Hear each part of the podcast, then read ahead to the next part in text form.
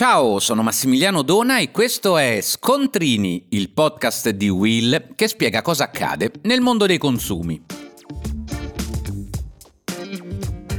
Oggi parliamo delle immagini che troviamo sul packaging dei prodotti coloratissime, accattivanti e super invitanti, ma quasi mai realistiche. Basta aprire la confezione per provare l'amara delusione. Certo, da qualche parte sulla scatola deve esserci scritto le immagini hanno mero scopo illustrativo, anche se poi a pensarci bene il disclaimer dovrebbe essere riformulato al contrario.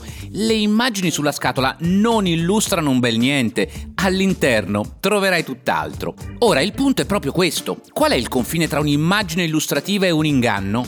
Immagino che qualcuno penserà, ma è ovvio che le foto siano così curate, luci studiate, setting perfetto, il biscotto, la merendina più bella del reame, avranno fatto un casting per selezionarla. Ma la domanda che dobbiamo farci riguarda il limite. Un conto è se il prodotto è meno lievitato rispetto a quello che vediamo in foto, anche se pure qui ci sarebbe da discutere. Ma ben altra questione è la quantità di gocce di cioccolata o di marmellata rappresentate nella foto, che se non sono realistiche fanno di quel prodotto una cosa di diversa rispetto a quella immortalata sulla confezione. E poi i tempi cambiano. Quel ritocchino fotografico che prima tutti noi davamo per scontato, oggi giustamente non è più tollerato.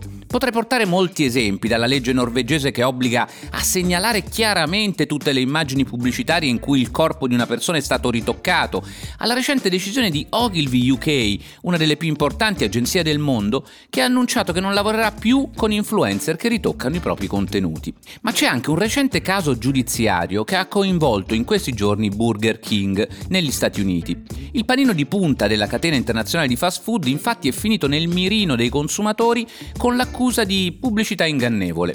L'hamburger sarebbe infatti notevolmente più piccolo rispetto a quanto appare nelle foto pubblicitarie. Ora, a te non pare che i consumatori del nostro tempo si meritino una comunicazione commerciale più autentica?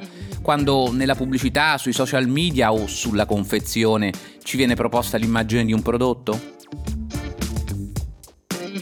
Per oggi è tutto, ma puoi ascoltare gli altri episodi di Scontrini sulla tua piattaforma di podcast preferita.